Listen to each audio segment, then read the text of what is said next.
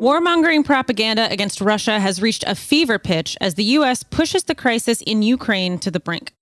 We'll also discuss Johnson & Johnson's decision to halt vaccine production, the attempted lynching of a black FedEx driver, more racist disenfranchisement, and other stories showing the hollow nature of so-called democracy under US capitalism. Plus, we'll cover the far-right quote-unquote trucker protest in Canada. We need a new system. We need a new society.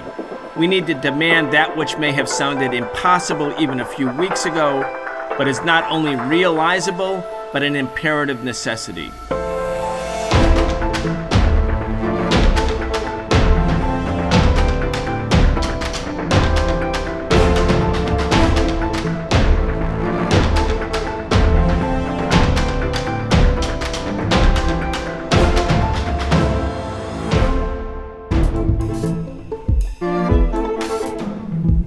Welcome to today's episode of In the News, our Tuesday show on the Socialist Program with Brian Becker. It's February 15th, 2022. This is an in depth look at the biggest stories in the news right now, today, and this week. We look beyond the headlines and expose the distortions in the corporate owned media. Video episodes of The Real Story are available on Breakthrough News, Wednesdays at 7 p.m. Eastern, at youtube.com slash breakthrough news. If you enjoy our show, please support this independent programming by going to patreon.com slash the socialist program and subscribing. I'm Nicole Roussell, here with Esther Iverem, Walter Smolarek, and our host, Brian Becker. Esther Iverem is also the host of the radio show and podcast On the Ground at onthegroundshow.org. Make sure to check out On the Ground, which comes out weekly on Fridays. Brian, let's start with Ukraine. That's an incredibly important topic. I know we'll be doing another full show this Wednesday for the real story on Ukraine. Let's start with that. Indeed, we've been covering Ukraine, and I have to say, all of us, the four of us who are doing this show together, along with our sound engineer, John Preisner, we're not only talking about Ukraine, but we've been in the streets at demonstrations all around the country, here in Washington, D.C., of course. Esther, your show on the ground I had substantial coverage of the demonstration in front of the White House. People are in the streets because the danger of a new major war, perhaps the biggest war in 70 years, is a possibility. Last night, we had a really important seminar, our monthly seminar for Patreons, the subscribers to the show, the people who really allow the show to keep going. We talked exclusively last night about Ukraine. And as you mentioned, Nicole, uh, we're going to spend the full hour for the real story episode, which comes out on Breakthrough News on Wednesday night and then as a podcast Thursday morning. Again, on the crisis manufactured by the United States and NATO powers. So we have a full week. We have a focus not only on Ukraine, not only on the war crisis, there's a lot of other important topics, as you mentioned. But I want to start today's show with a remarkable exchange between National Security Advisor Jake Sullivan and Jake Tapper. The two Jakes, by the way, are extremely militaristic voices. I don't know if you remember, Jake Tapper was condemning Elizabeth Warren back in the Democratic Party primary debates because she said that she would renounce first use of nuclear weapons. Do you remember that? Like she, he was like, "Do you think it's a good idea to take that chip away from America?" Like the idea that the U.S. would not launch a nuclear war. Anyway, the two Jakes, very militaristic, very warlike. Jake Sullivan, in this case, though, is actually more aggressive. Let's listen, and then I want to get, I want to make a few comments and get your reactions as well. You've been warning about the Russians using a false flag operation to justify invading Ukraine. That's a strong claim to make without presenting a shred of evidence. Is there anything more you can tell the public, a public that might be justifiably rather skeptical of claims about intelligence? Well, let me make three points on this. First, we're not putting forward this intelligence to start a war, which has happened in the past, Jake. We are putting forward this intelligence to stop a war. And I think that fundamentally gives it, at the outset, a different level of credibility. Secondly, this is consistent with the Russian playbook. We have seen them do this before many times. You ask any Russia expert, they will point to examples of where Russia has used false flag operations as pretext to start military action. And then, third, if you look at the Russian media, they are laying the groundwork for a potential pretext by raising the possibility of attacks by Ukrainian forces on either Russians themselves or Russia's proxy forces in the Donbass. All right. That's really something there from our national security advisor, Jake Sullivan. All right. Well, I've been on Russian media and I've listened to Russian media, both the radio, Sputnik, and RT. If anything, the coverage is uh, reflecting a perplexed perception in Russia and by Russians that the United States is creating a crisis when there was no crisis, that Russia has no intention, as the Russian leadership has said over and over again, of actually invading Ukraine. The Russians do want a change in the status quo. They want the U.S. to stop placing advanced weapons that target Russians in Ukrainian territory. They don't want Ukraine to become a staging ground for NATO. But when you just think about the false flag attacks, I mean, like, what is he talking about, Walter? I mean, obviously, the last big war that Russia was involved in, right, was World War II. That wasn't a false flag attack. That was the Nazis invading the Soviet Union and 27 million Soviets died. So, I mean, the Russians haven't been invading country after country. That's the United States. Yeah, that's right. I mean, as is so often the case, the United States is guilty of the exact thing that they're accusing other countries of. I mean, you can go way back in history to find the beginnings of this pattern. I mean, you could go to, say, the beginning of the Spanish American War or so called Spanish American War, where the rallying cry, the cause, the rationale for the invasion of Cuba and then the invasion of the Philippines, the colonization of those countries, was the sinking of the USS Maine, the supposed sinking of this naval vessel by the Spanish. But in fact, there is no definitive evidence that such an act of aggression by the Spanish ever took place. I mean, the ship did sink, but. And you remember that famous exchange between the photographer Frederic Remington who was sent by the Hearst uh, newspapers to cover the coming war in Cuba because, of course, the United States was eager to invade Cuba, eager to seize Spanish colonies. It would be Cuba, Puerto Rico, and ultimately the Philippines. But remember, Frederic Remington, the photographer, telegrams back to Hearst, the newspaper publisher, and says, Everything is quiet. There is no trouble. There will be no war. I wish to return. And to which Hearst writes back, please remain. You furnish the pictures, and I'll furnish the war.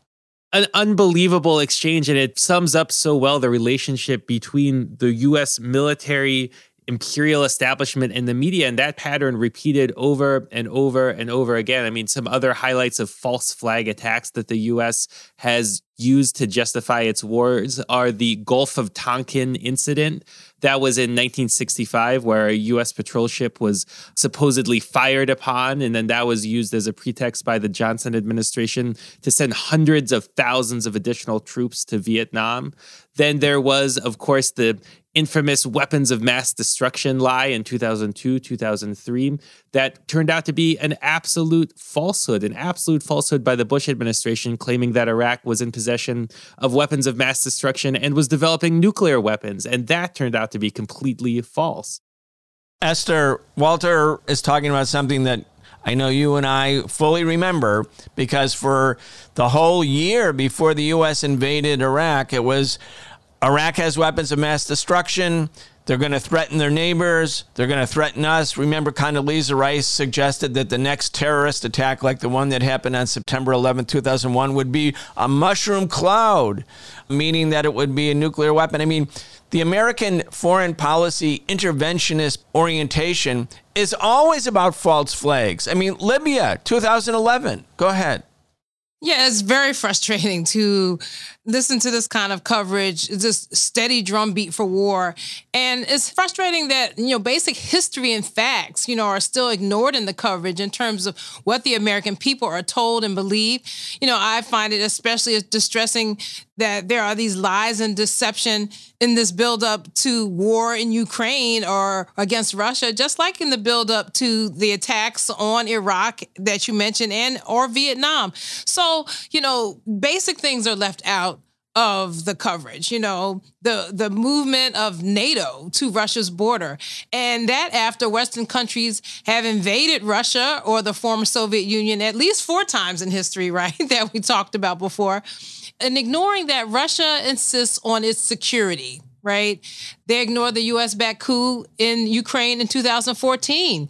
They keep talking about a Russian invasion of Crimea when the people in Crimea voted to rejoin Russia, you know, and they ignore the Russian population in Ukraine, in the east of Ukraine, that has been in a basic uh, rebellion and a separatist movement because of the, the Nazi regime uh, kind of installed in Kiev. So these are things that are ignored. And basically, right now, I see that so many of the stories are about really what is the truth? You know there's this spin like a rewriting of history.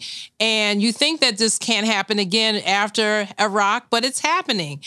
And you see the so-called liberal media constantly taking the talking points of the right-wing media and the far-right media. And that's what i hear when i hear jake sullivan on cnn yeah, me too. And just for the people who might be listening to our show for the first time, the Nazis that Esther referred to, that's what actually happened in February 2014, like eight years ago this month.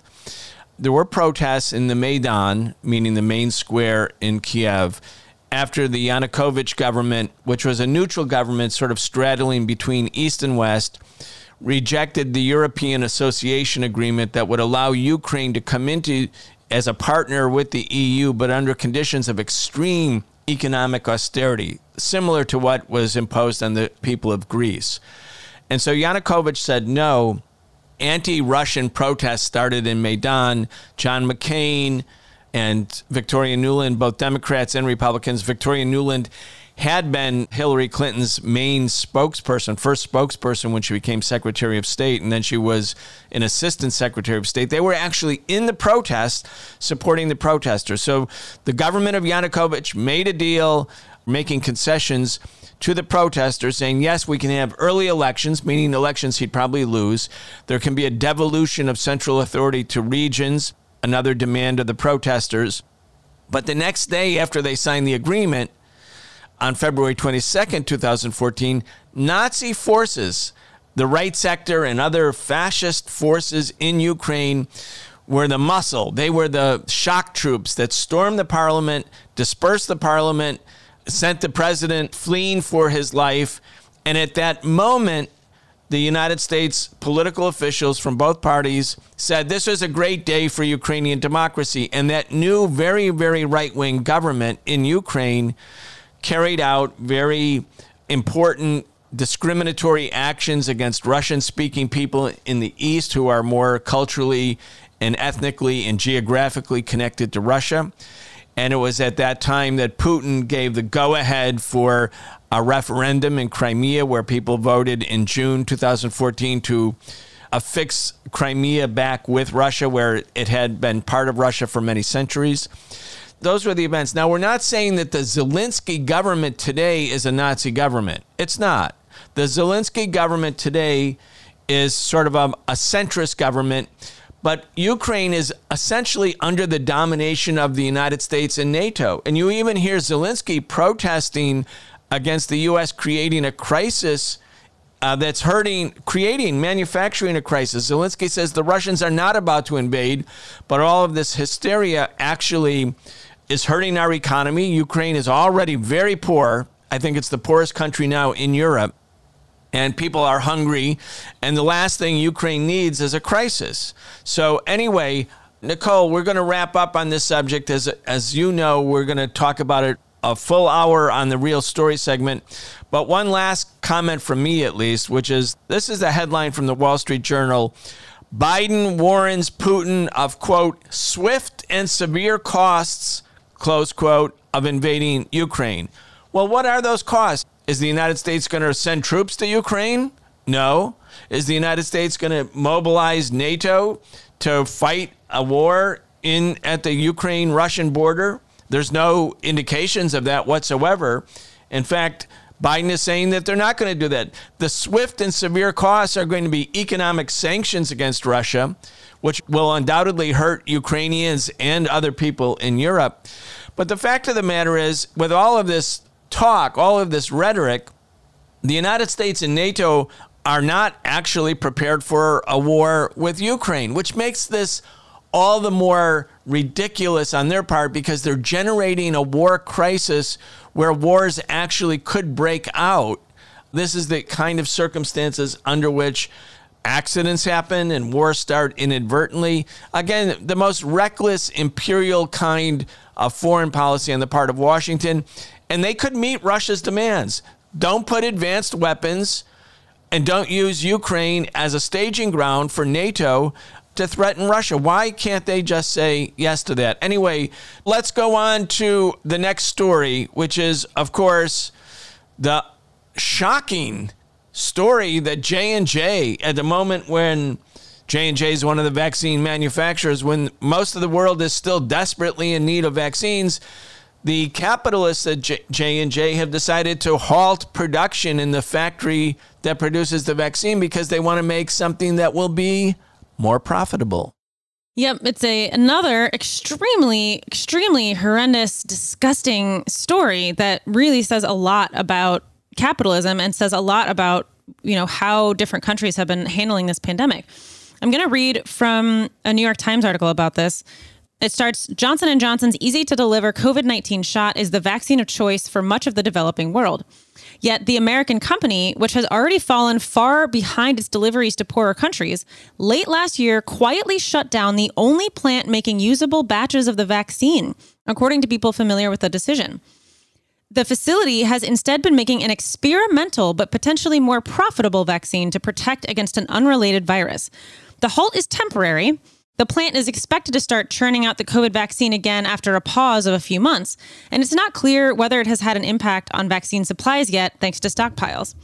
But over the next several months, the interruption has the potential to reduce the supply of Johnson & Johnson's COVID vaccine by a few hundred million doses. Other facilities have been hired to produce the vaccine, but either aren't up and running yet or haven't received regulatory approval to send what they're making to be bottled. The article continues Johnson & Johnson's move also blindsided officials at two of the company's most important customers, the African Union and COVAX, the clearinghouse responsible for getting vaccines to poor countries. And leaders of these organizations learned of the halt in production from New York Times reporters.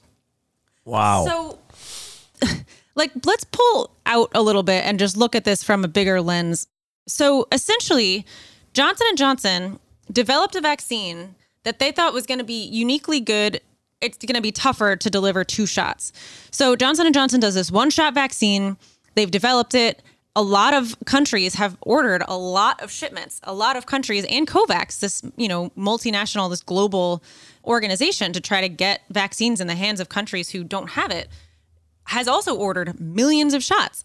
But all of a sudden, Johnson & Johnson says, well, no, we're gonna we're gonna work on something else, even though we're still in the middle of a pandemic.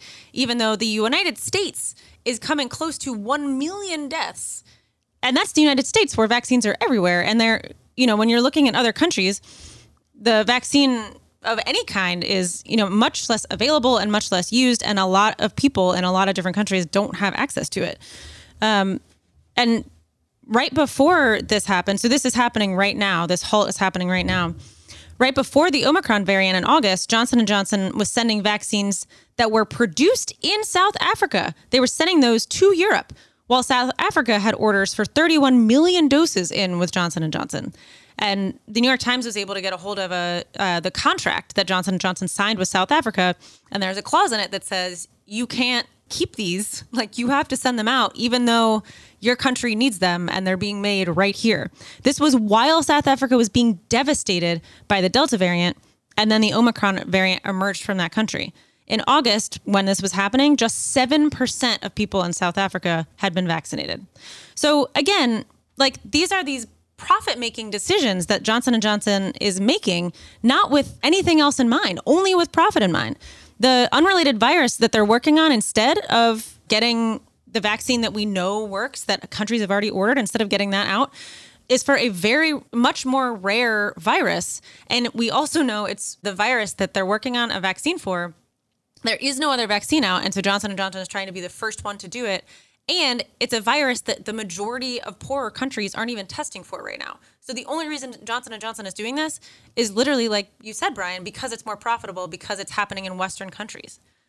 It's a perfect example really of why there needs to be a socialist reconstruction in society. It's a perfect example. Yeah. Why should this small group of capitalists, the small group of capitalists who are not in the factory, they're not the ones actually, they're not the scientists, they're not the researchers, they're not the chemists, they're not the workers, they're not the people driving the vaccine. They just own the factory, right? They own the company. They decide they decide. The democracy extends to their board of directors, not to the masses of people, not to society.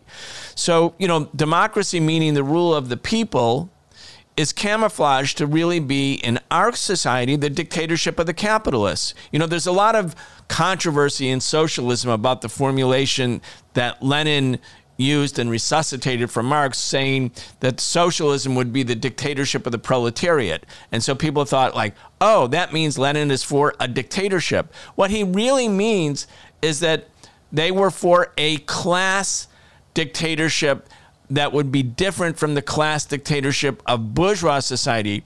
We live in a class dictatorship, Walter. The class dictatorship goes like this the capitalists, like the J and J capitalists, or the landlords, or the bankers, they own everything, and they decide what gets produced and what doesn't get produced.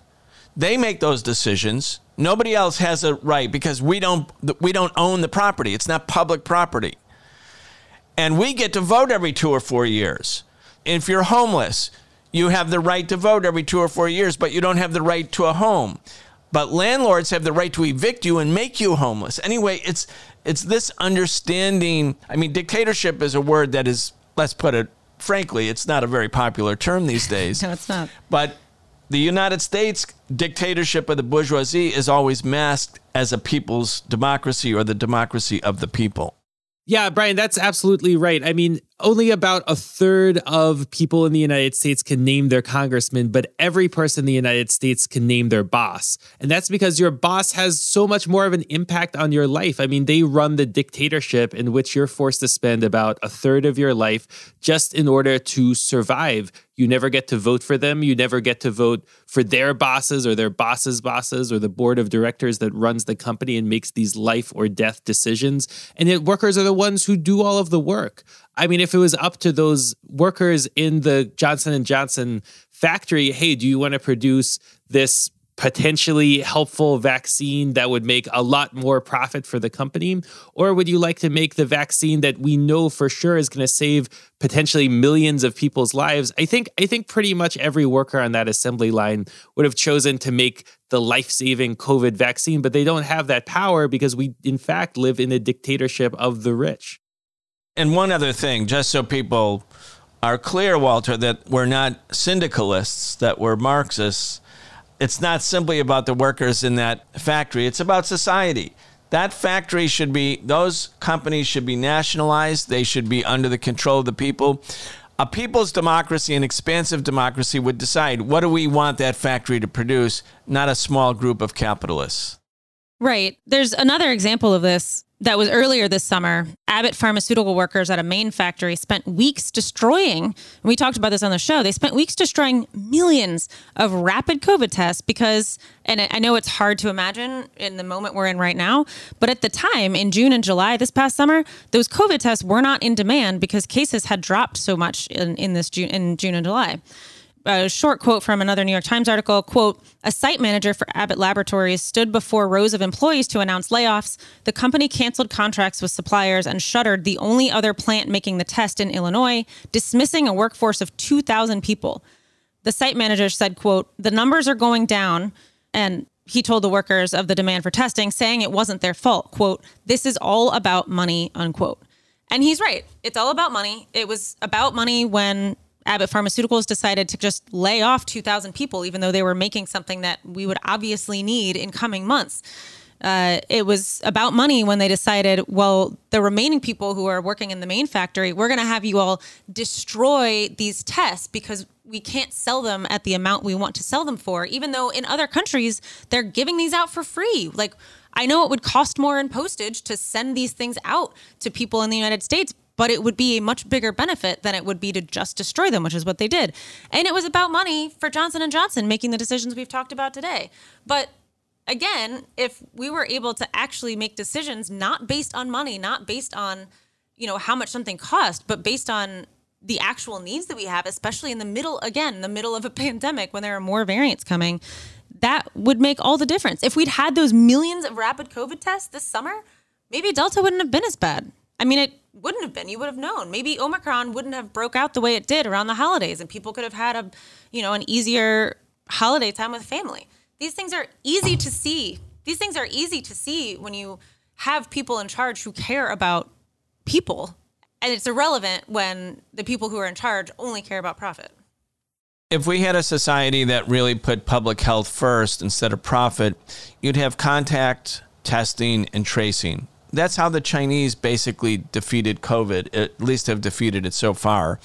And by the way, the Chinese are not locked down. I mean, there is wherever there's a new outbreak, there's a temporary lockdown. But Chinese society is not in the state that the United States is. Not only is the death count under 5,000 compared to 900,000 here, but the, you know the Chinese society is pretty much open for business and recreation.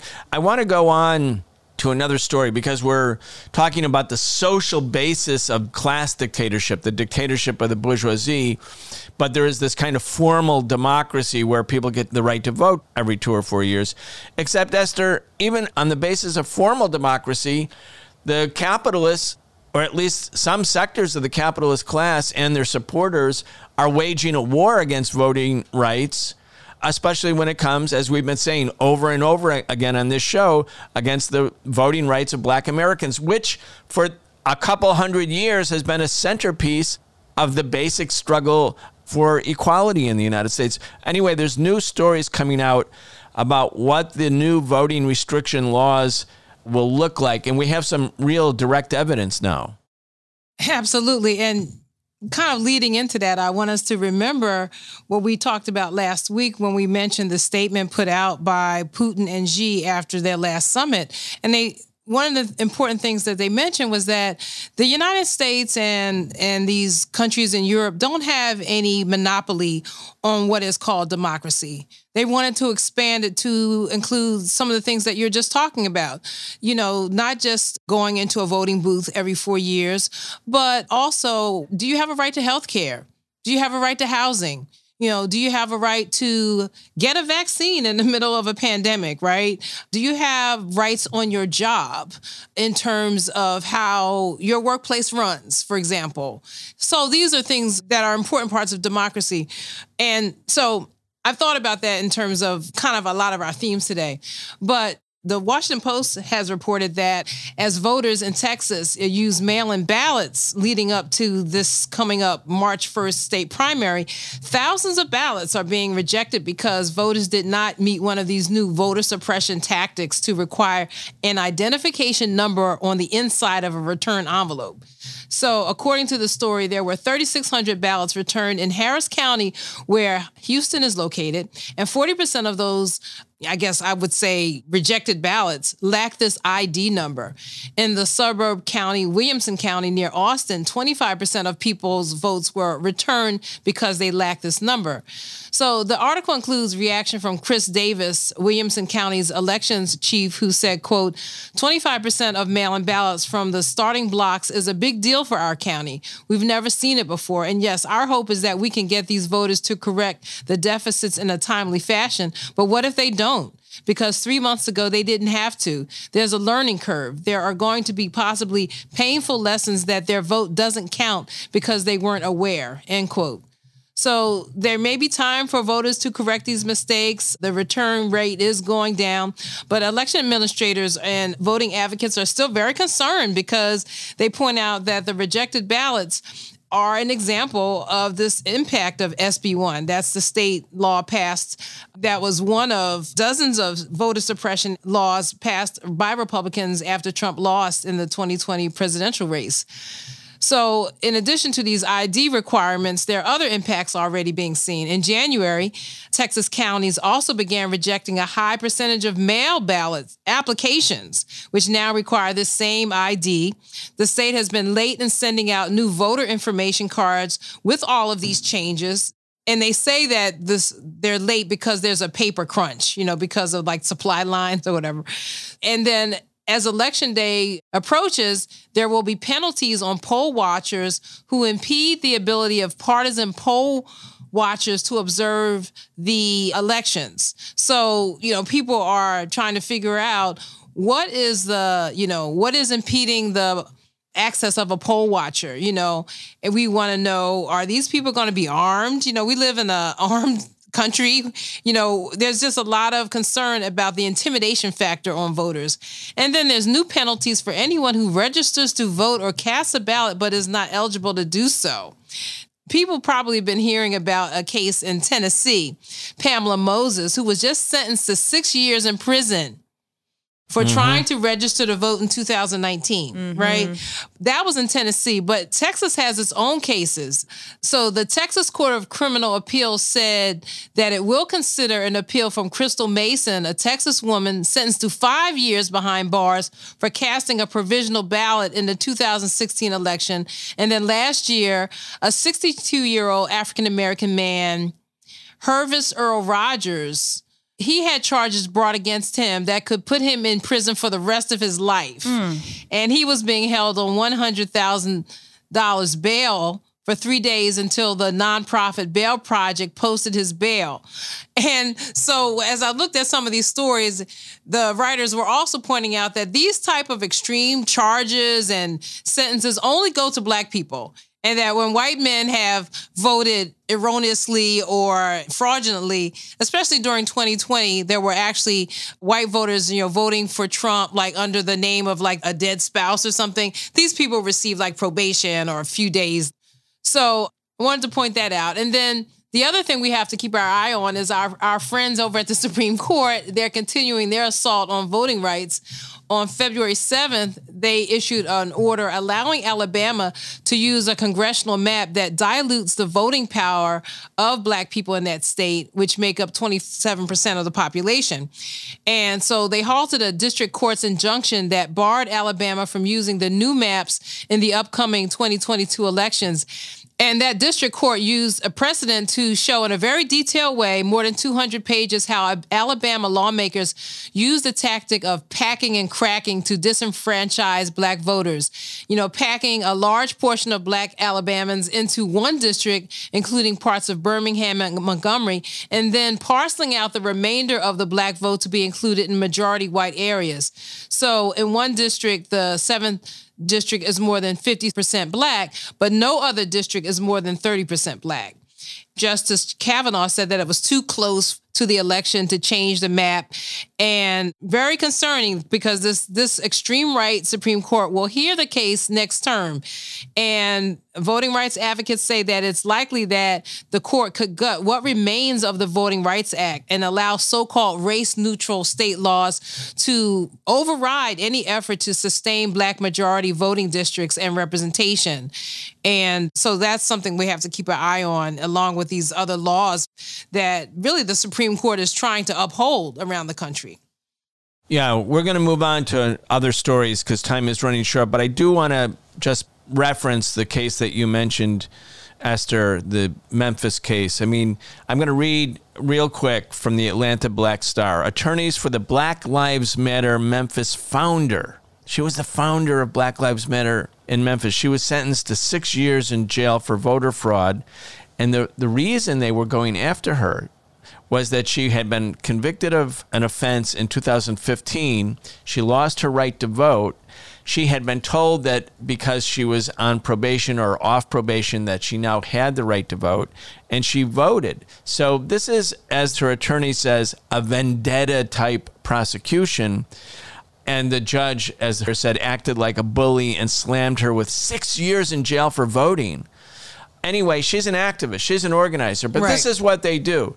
So, just so people understand, it's not voter fraud all the time. There's a lot of cases where people think they have the right to vote. She was told she had a right to She vote by her thought she had a right probation vote. officer. Yeah, and now still, well, anyway, you could go through a whole litany of crimes committed by U.S. officials, and Donald none of Trump. them, and none of them are behind bars. Anyway, Nicole, let's go to another story. Of course, Ahmaud Arbery, a tragic case, a case where this young black man lynched by three white men, a case we would not have known about, a case that the prosecution was covering up, but only because of the movement of people. Again, the uprising against racism in the spring, late spring of 2020 and into the summer, did something positive happen, and his killers were actually brought to trial. But again, we might not have ever heard of it. The killers would never have even been put on trial this other news story. And again, it just indicates how this isn't really that unusual. Yeah, it is extremely similar. In Brookhaven, Mississippi, FedEx driver D'Monterrio Gibson was delivering packages on January 24th with two white men who he hadn't interacted with before, chased him in a pickup truck for about seven minutes and fired at least five shots at the van he was driving. I'm reading now from the Washington Post. Quote Gibson, who said he was driving a Hertz van at the time but was in his full FedEx uniform, told reporters Thursday that he believes that Brandon Case and his father, Gregory Case, chased and shot at him because he's black and thought he didn't belong in the neighborhood. Gibson said, quote, they came out of nowhere. The father and son were arrested February 1st. Remember, this happened January 24th. It was more than a week after this incident. Brandon Case, who's 35, who's the son, was charged with feloniously attempting to cause bodily injury with a firearm and a deadly weapon. And Gregory Case, the dad, who's 58, was charged with unlawfully and feloniously conspiring with his son to commit aggravated assault. But that's not what happened. Like, let me read you exactly what happened. At about 7 p.m., Gibson was delivering packages when he saw a white pickup truck approaching him and honking its horn. Court records show that Gregory Chase was driving the truck. That's the dad. When the vehicle cut him off as he was trying to leave the neighborhood, Gibson told the Mississippi Free Press that he attempted to swerve around the pickup truck to get out of the neighborhood. But as he drove past a couple houses, Gibson said there was another man on the road. This was Brandon Case and had his gun pointed directly at him. Gibson says there's another guy standing in the middle of the street, pointing a gun at my windows and signaling to me to stop with his hands, as well as mouthing the word stop. I shake my head no, I hide behind the steering wheel and swerve around him as well. As I swerve, he starts firing shots into my vehicle. That's attempted murder. That's not these little charges that they're getting charged with attempting to cause bodily injury. You're shooting Conspiracy to commit assault. No, Right. Like that's an you are attempted murder. shooting into somebody's car. You are shooting into somebody's van. You're trying to pull somebody over. You're trying to stop somebody from leaving. You're blocking someone's car. That is attempted murder. And the wild part of this too is he calls the cops and tells them what's happening. And the dispatcher says, Well, actually, I just got a call of a suspicious person at this address. And Gibson's like, Well, sir, I'm not a suspicious person. I work for FedEx. I was just doing my job you know, I was thinking like the suspicious people are the guys standing in the street with the guns. That is suspicious. And when you start shooting the gun at people you don't know who are driving, let's go on to another story. Again, sort of in the same vein, Elon Musk, we know, is very rich. And we also know that his father was the part owner of an emerald mine in Zambia. So, anyway, Elon Musk, so rich and, of course, such a kind of popular billionaire celebrity, the workers, especially black workers, are not thinking kind thoughts about Elon Musk right now, Esther, because they are the victims, according to their lawsuit, of systematic discrimination at a Tesla factory. Absolutely. So when I first saw the story, all I could think was that, you know, the roots of Elon Musk coming from South Africa, we've been talking about apartheid. We've been talking about Israel being labeled an apartheid state. We've been talking about decades of genocidal treatment of South Africans under that system. And so he comes to the United States. He's already rich. He's able to get government contracts. I think he has does something with NASA or he is NASA now. I don't know, something like that. It's it's it's Elon Musk and NASA are co-partners. Exactly. So so he's getting some of my tax dollars, but he is able to discriminate against people in one of his California plants. So a state agency is actually suing Tesla, accusing it of allowing racial discrimination and harassment in a San Francisco Bay Area factory. And the California Department of Fair Employment and Housing said hundreds of Tesla workers, this is not just a few people, have reported being subjected to racist graffiti and widespread use of slurs, including from supervisors. This is not like just like some Joe coming up, you know, on who you work with, you know, being racist, but they said that they're accusing the company of discriminatory practices and said that black employees were assigned to more physically arduous work and denied transfers and promotions and more often than other workers and really just discriminated in terms of job assignments, discipline, pay, and they were even like kind of like segregated into like one area of the plant that they call like the plantation or something. This is really just horrible treatment and it just kind of goes back to just our theme today is you know what is democracy? What is democracy on your job your ability to have some agency on your job and the voting booth you know being a FedEx worker or a UPS worker being shot at by people on the street. It's just like a there is a pattern here that the United States or people like Jake Sullivan on CNN, they don't want to recognize how the United States is really continuing to violate the human rights of black people right here in this country, you know? And but they want to, you know, get on the high horse internationally and talk about human rights and the sovereignty of Ukrainians. We need some sovereignty right here. And so, you know, we're going to keep watching this story. Yeah, thank you, Esther. Let's go on to um, so called truckers' protest in Canada, Walter. The truckers' union has denounced these protests. The mainstream media, the capitalist media, has given it like amazing coverage. The Canadian government, for a long time, treated the blocking of the bridges with kid gloves. I mean, can you imagine if this was Indigenous people from Canada or, you know, anti globalization protesters? I was in Quebec in 2002 for the FTAA protests, the anti globalization protests. And during those three days, the police in Quebec, Canadian police, fired tear gas canisters at us, at the demonstrators. One canister every 30 seconds landed for more than 72 hours. So it's not like the government and the police uh, don't have capacity. But anyway, Walter, these people were not only treated pretty well, they don't represent truckers, they don't represent the majority. And in fact, not only is the ultra right in America and Canada backing them, but a lot of their leaders are actually ex cops and ex military personnel. Go ahead. Yeah, and, and of course, that has a lot to do with why the police in Canada are treating them with such extreme leniency. They politically sympathize with them. A lot of them are former cops or military personnel. And they share the same overall far right worldview in many cases with so many of the cops on the street. So, yeah, I mean, it's absolutely a disgusting case of a double standard. I mean, you're completely right. If it wasn't the Ambassador Bridge being blocked by far right extremists, if it was an oil pipeline being blocked by indigenous activists, then the police would have used overwhelming force right away. Now, eventually, they did have to clear the Ambassador Bridge so that traffic could go through. It took them a long time to do that. They didn't truly disperse the protesters either. They're allowed to reconvene nearby. And in fact, that movement continues to grow throughout Canada. There are now demonstrations taking place in more cities.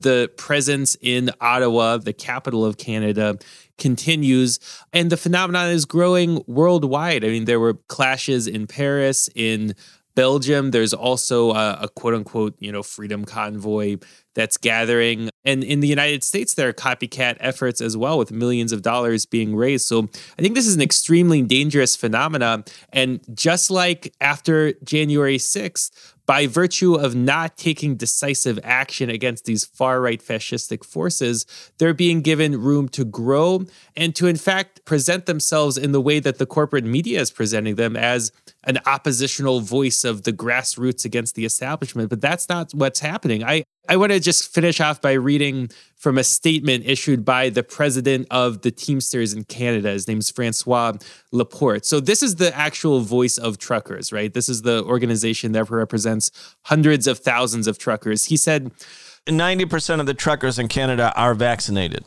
Yeah, that's right. 90% of long haul truckers in Canada are vaccinated.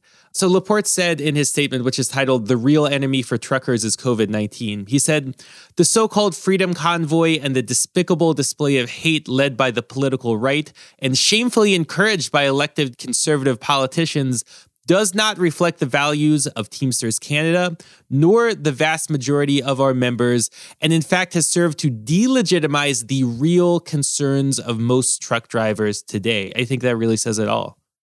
I want to just clarify one thing, Walter, because, you know, we're talking and we're talking, you know, we're not reading from a script, we're talking and giving our own views and presentations. The point that you made about the protests are growing, it's not because they represent the majority opinion in Canadian society or among Canadian truckers. These are right wing movements that are promoting it. And in fact, at its peak, at its peak in the protests, there were about 8,000 people gathered together. Now, We've had demonstrations of tens of thousands, hundreds of thousands, like the idea that 8,000 people could, you know, take over the capital city of Ottawa and then present themselves as a populist movement. No, they're an anti populist movement. They're not representing the majority. They're not representing the views of most Canadians. And in fact, their movement represents a fringe that the reason it appears to be growing and in some ways is growing, not again because it's got so much popular support, is because the way the capitalist government has dealt with it. One, the capitalists don't make a serious effort to expose the convoy for what it is. They don't want to really expose like they like the way the media handled January 6th. The cops and military personnel and fascists were all working together. The FBI was warned over and over again about the possibility of violence on January 6th. Why didn't they act? Why did the Capitol Police come, you know, in soft uniforms rather than riot gear, which they certainly would have done if we were marching on the Capitol? Why was that? It was because the capitalist establishment and many of the forces within the state apparatus have an affinity with the fascists. Just the way the reason the Proud Boys were able to you know, rain havoc on, on people here in Washington, D.C. on December 14th, 2020, you know, three weeks before January 6th. They were working with the Metropolitan Police Department. They were being treated with kid gloves. Anyway, we'll keep following this story. I want to go on real quick because time is almost out. We have about 10 minutes left, Walter. Afghanistan. There's a couple important points about Afghanistan that we wanted to bring back to our audience. One is there's a little bit of a fallout between Biden and the Pentagon over who's responsible for the chaotic end of the U.S. war in Afghanistan. Yeah, that's right. I'm, I'm looking at an article from the Washington Post here. Biden says he is rejecting critical accounts from commanders about the Afghanistan operation. Uh, he said to NBC News, you know, he's rejecting this idea that evacuation of Afghanistan, the panicked evacuation in August, was mishandled, that there were critical mistakes made that imperiled the lives of U.S. service members, uh, that imperiled the lives of Afghans who were trying to evacuate from the country, including those who had some kind of interaction with the U.S. government in the past and were therefore fearful for their lives. He's rejecting them, right? So this didn't happen. I mean, I can't imagine this being true. Now, what these reports have the function of doing, you know, I think why the Washington Post is so kind of gleeful about reporting this is because they wanted the US to stay in Afghanistan, right? The corporate media was opposed to the pullout altogether, and they thought that Biden should have just let the war go on forever. Now, at the same time, certainly it's true, I think, that the way that the occupation of Afghanistan ended seriously delegitimized the political leadership, the Biden administration, in the eyes of the military establishment. And so I think that Biden has really been kind of falling over himself to prove that he's really tough about foreign policy, about representing, defending the interests of the US imperial establishment, the US empire around the world, in order to essentially insulate himself from further criticism along these lines. So I think there's sort of a complex thing going on on many levels here. And then this is happening at the same time as, as a drama is playing out over whether or not everyday Afghans are going to be able to get some kind of humanitarian relief by virtue of the unfreezing of Afghan government funds that have been frozen since the Taliban took over the government. The United States says that they don't want to legitimize the Taliban government. They don't want to contribute to human rights violations. But of course, there would be ways for this money to go directly to Afghans who are suffering under such extraordinary circumstances due to the free fall in the value of the Afghan currency and just generally economic activity in the country overall. The United States is essentially saying, no, we control the central bank of Afghanistan. I mean, it's an unbelievable kind of colonial mentality. So I think that that is also part of the public debate in the United States uh, along similar lines. Well, freezing Afghan funds is one way to put it. Another way to put it is the United States has looted the money that belongs to the people of Afghanistan and to whoever their government is. The U.S.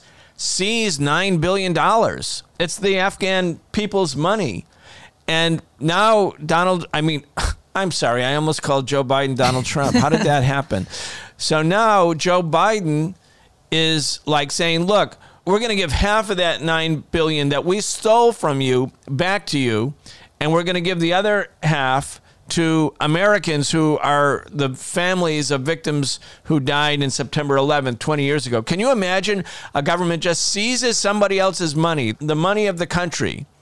I mean, the Taliban weren't in charge of these funds for the last 20 years. This was the Afghan government funds that the United States created, right? So it's the Afghan government's money the U.S. seizes it and said, look, we're going to distribute it to the Americans.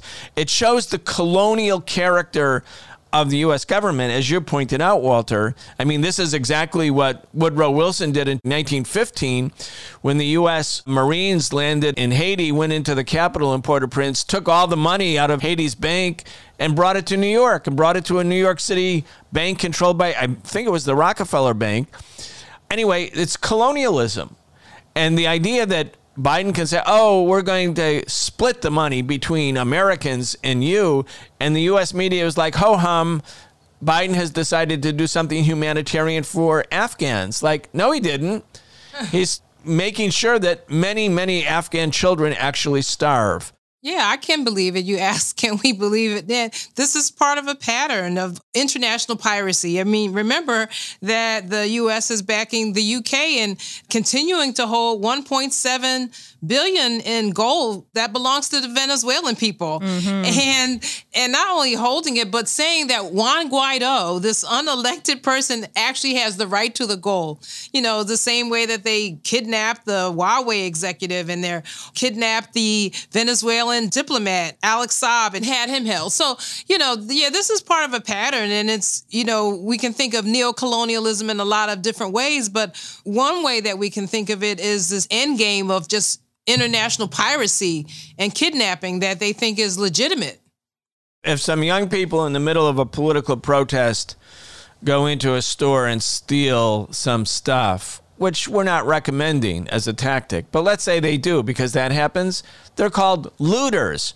But when the United States government representing the biggest banks in the military industrial complex, loots countries, loots their resources, seizes their money. It's nothing but looting. I never have seen the Washington Post or the New York Times or CNN use the same sort of colorful rhetoric to demonize this kind of looting.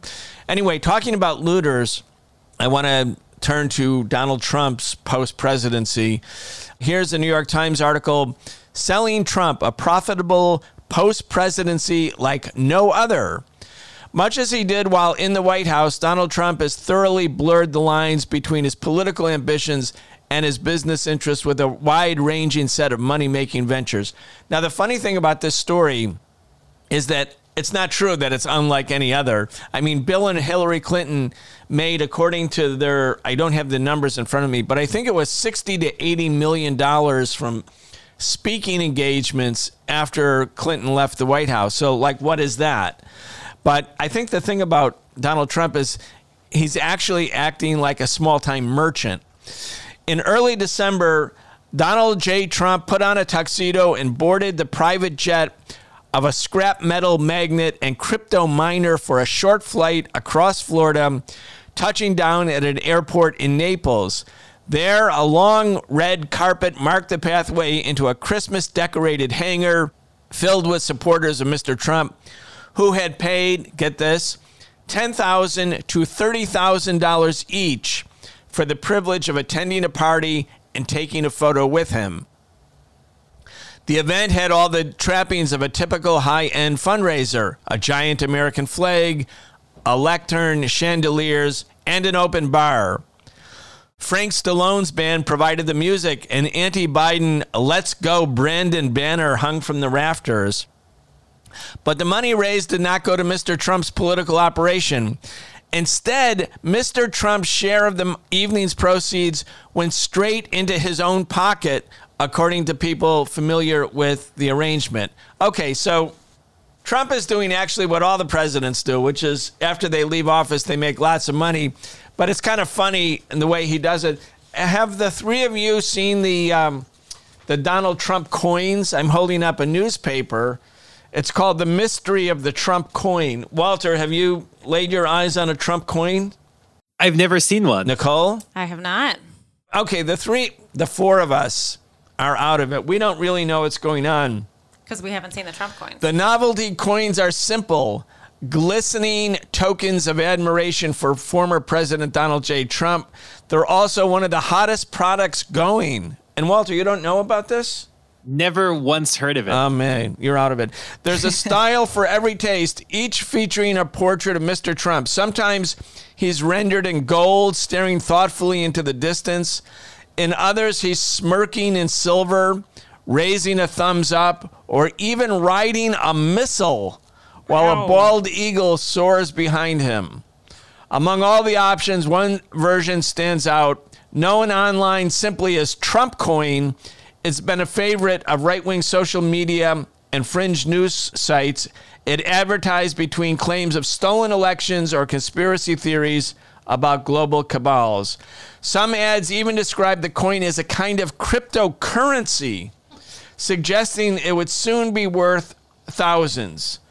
The coin itself, I'll finish with this, features Mr. Trump's face embossed in gold on a base, shining silver. His slogan, Keep America Great, is written in an arc over his head. It could be yours too, Nicole, for almost nothing, just $9.99 plus shipping. Gosh, I'm going to have to pass.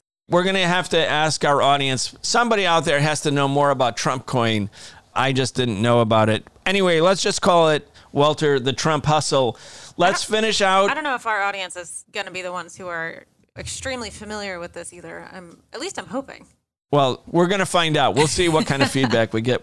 Walter, we're going to go to the big stories from Liberation News, but finally, Esther, as we have promised everyone, we're always going to do say something People hopeful. victory. People's, People's victory. victory. a product of struggle. Okay, yes. So the House passed legislation last week that will finally free the post office of these onerous rules and regulations that are crippling it and that have required it to have like the fund pensions for decades in advance. And so this is our post office. This is the people's post office. Just to just and just to be clear, the this, the attempted destruction and bankrupting of the post office was an effort by the right wing and corporate America to privatize the post office. Absolutely. So this legislation is going to the Senate. It's expected to have bipartisan support again, and Biden is expected to sign it.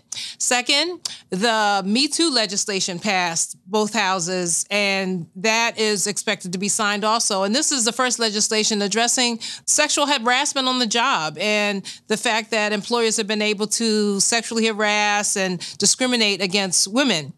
And then finally, I want to say that Eminem took a knee during the Super Bowl in solidarity with the movement for Black Lives. That's right. And after he was told not to do it, and after they were trying to censor what people did during the performance. And so I want to count that as a people's victory also.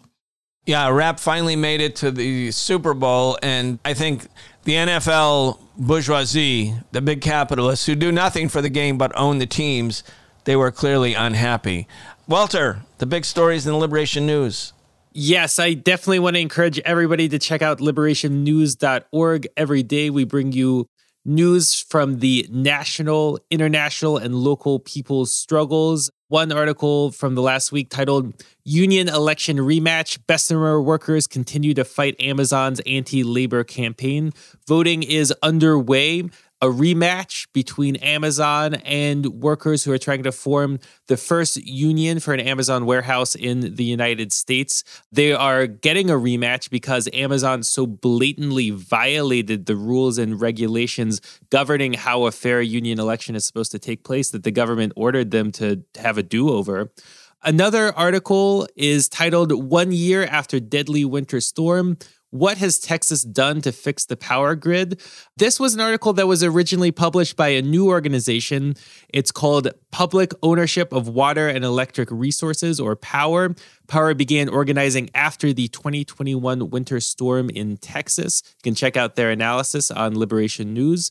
And then another article is a report from a demonstration in the Bronx. One month after deadly Bronx fire, tenants honor the victims and rally for their rights. This is about the Twin Parks fire, the tragic fire that killed 17 people, including eight children, because of landlord negligence. People are continuing to fight to demand justice and accountability in that case. So, as always, please sign up for our newsletter. You can find the link to do that at the top and check back every day on liberationnews.org. Remember, everyone, if you like this show, if you rely on this show, and you're not a subscriber, become a subscriber. It's not that much money. This is not a show that relies on any corporate support. We need the support of people who believe in what we're doing. And tomorrow we'll be back with Richard Wolff. He is a Marxist and economist. And on the Real Story episode, as we said, we're going to do a thorough analysis and assessment of the Ukraine Russia crisis, which was which is really a US Russia NATO crisis. We're going to go into great detail once again because this crisis has the potential of developing into all out war. You've been listening to the Socialist Program with Brian Becker, where we bring you news and views about the world for those who want to change it. If you enjoyed the show, subscribe on your favorite podcast app and follow us on Facebook, Twitter, and Instagram, and watch video episodes of our in depth show, The Real Story, every Wednesday at 7 p.m. Eastern on YouTube with our partner Breakthrough News. We can only continue our work bringing you high quality news, analysis, and history with the support of our listeners. Connect with us and become a patron at patreon.com slash the socialist program and receive an invitation to participate in an exclusive monthly seminar with Brian Becker.